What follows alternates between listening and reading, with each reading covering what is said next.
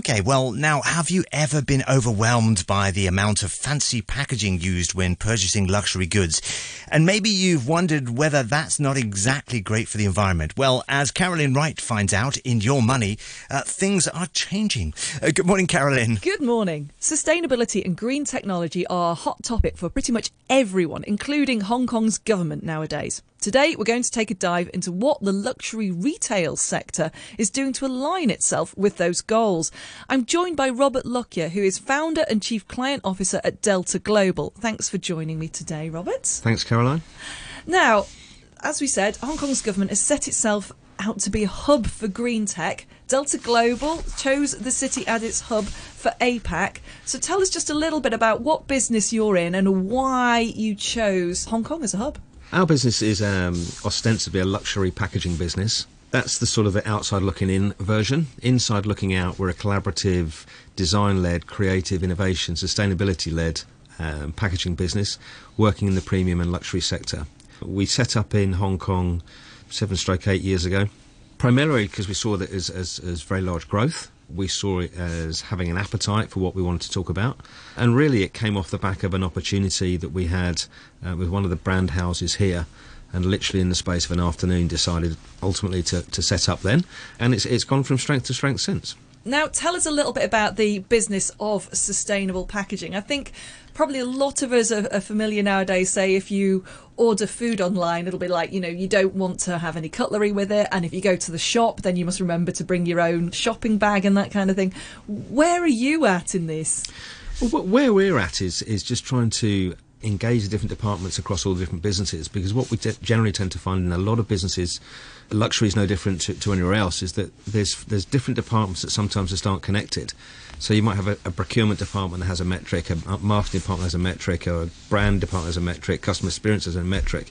The key thing with all of these is to bring those together so they're operating together. And if they do that then we can drive the sustainability message the key message that, that, that we talk about is having that open mindedness. The fact that at the beginning it's probably going to cost you more money, but it's certainly not going to cost you the earth. And that's our, our, our kind of our takeaway. And, and yes, it, it's a bit of a, an opening statement. We have a something that we work very closely with all the brands we work with, and ultimately what we want to do is produce less packaging but for more brands. And it's part of that sort of educational process that we want to work with. And ultimately, for for a business that that produces packaging to say that we want to make less is quite a paradoxical conversation. But that, that's what it's about. That's the engagement, that's the honesty, that's the level at which we're at. And ultimately, that's what we're, we're here to try and do. And how hard is it? Because certainly from my experience, kind of the more luxury a retailer you go into, the fancier the packaging tends to be, and the kind of layering and all of those kind of aspects that do add to the Correct. whole deal. Absolutely, it does. And, and what we're trying to do is still create the customer experience, but take away the layering. Use the packaging to message, whether that be an in real life store or whether that be online. Actually, make it work. Make it earn its living, so to speak. Yes, there is a customer experience. There's nothing wrong with aspiration. There's nothing wrong ultimately with luxury. But luxury and sustainability have to go hand in hand. But one can't go without the other, ultimately. Um, in your experience, what have customers been happy to pay maybe even a little bit extra for something that is a, seen as a more sustainable product and a package? Very much so. I mean, there's there's there's many reports across many of the consulting companies around the world that, particularly in China and, and, and in the APAC regions, there is a, a, a a definite appetite for, for sustainability and the uh, being prepared to pay for, for more if they know it's a sustainable brand, if they know it's sustainably uh, sourced, if it's sustainably packed. There, there's a myriad of data suggesting that that is in fact the case. And I think what we've seen with the millennials, the Gen Zs, um, and then obviously through education, this is where it's going to, to, to, to be changed. It's, it's that that momentum that's got to continue. Are there any interesting examples of projects that you've been involved in that are going on here in Hong Kong with regards to reusing and recycling? Packaging. Yeah, there's a particularly interesting luxury children's wear uh, pre-loved uh, business that we're starting to engage with. Um, and as we both know, children's clothes have the shortest lifespan because obviously children are growing. And we've been sort of working with the with the founder of that business for some time now and trying to find a way of how we can use not only what they're doing, but the packaging it's going out in is educational.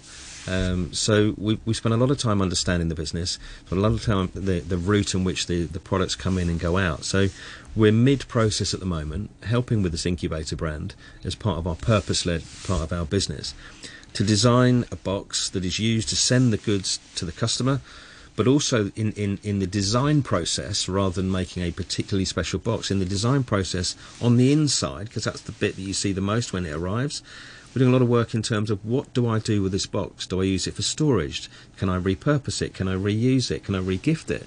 But ultimately, the messaging is about fill the box as your children grow with the items and then send them back to us to resell.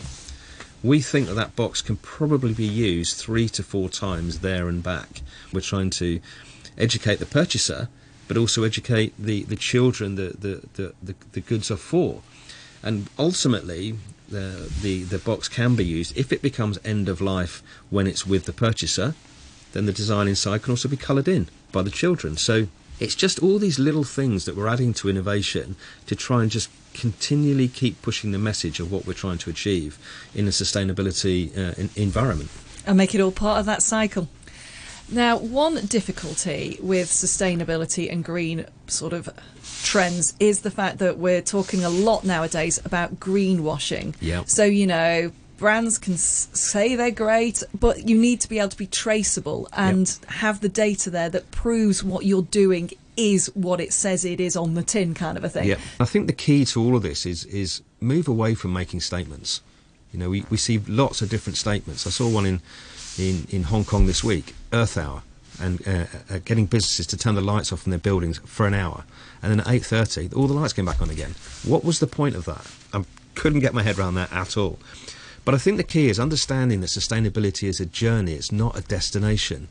And if you, if you're not doing a good job, then put your hands up. Say you're not doing a great job because you'll get better engagement from your, your potential customers, your potential peers. If you actually say, you know what, we're not doing it right, but we want to engage. We want to engage with the right companies to help us. We want to have an open, transparent conversation with the right people like us um, to say, okay, let's go on the journey. Let's get back to centre first of all and understand we're not doing it. Let's be honest about it. Let's be transparent and let's create those bridges and steps to get to where we want to start to be at. But always, always remember, it's a it's a moving target. It is a journey, not a destination. And that's the thing I cannot emphasise enough when I'm talking to brands and businesses that you're not going to make it happen overnight. You have to get every single department within the business to engage in what you're doing. And how important do you think it is that governments like Hong Kong's introduce things like bag levies? Literally could not encourage it enough because that's part of the educational process. I think one of the other things that the, the Hong Kong government could do is introduce it into the school curriculums. Because if we can start with the education, because we've got this big gap between schools and Gen Zs uh, at the moment, if we can start it and put it on the school curriculum, that's where it's really going to gain the momentum in the longer term. Because, like I was saying earlier, it, it's not about just the here and now, it's longer term and it starts with education.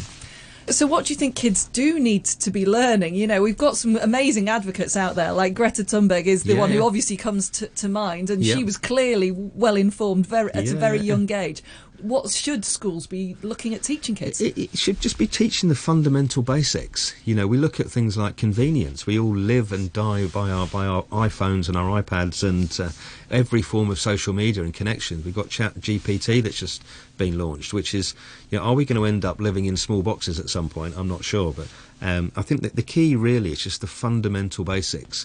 One of the examples we were talking to a business the other day about, particularly in the UK Back in the 50s, we used to deliver milk to the doorstep. We used to deliver it on electric vehicles. And what are we doing now?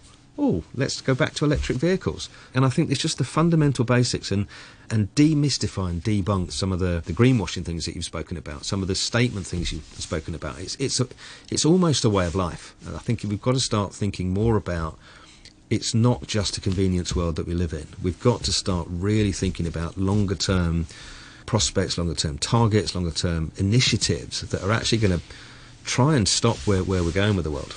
You mentioned earlier on that your experience so far on your trip to Hong Kong, you, you weren't necessarily particularly impressed with Earth Hour. No.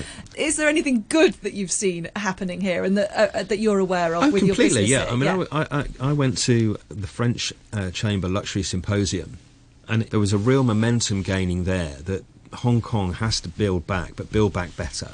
And it's the bit at the end that I really, really liked, in that embracing of sustainability, embracing of building back better, but just importantly about the people. In, in our business, we are we are you know a completely people-centric business across the globe wherever we're operating, and if we can put all of these sort of pieces together, break it down into smaller chunks, stop with the, the big statements, smaller chunks, you'll get progress quicker if you take smaller steps rather than try take giant leaps and giant statements. Thank you so much for your insights today. That's Robert Lockyer, founder and chief client officer, Elt Delta Global.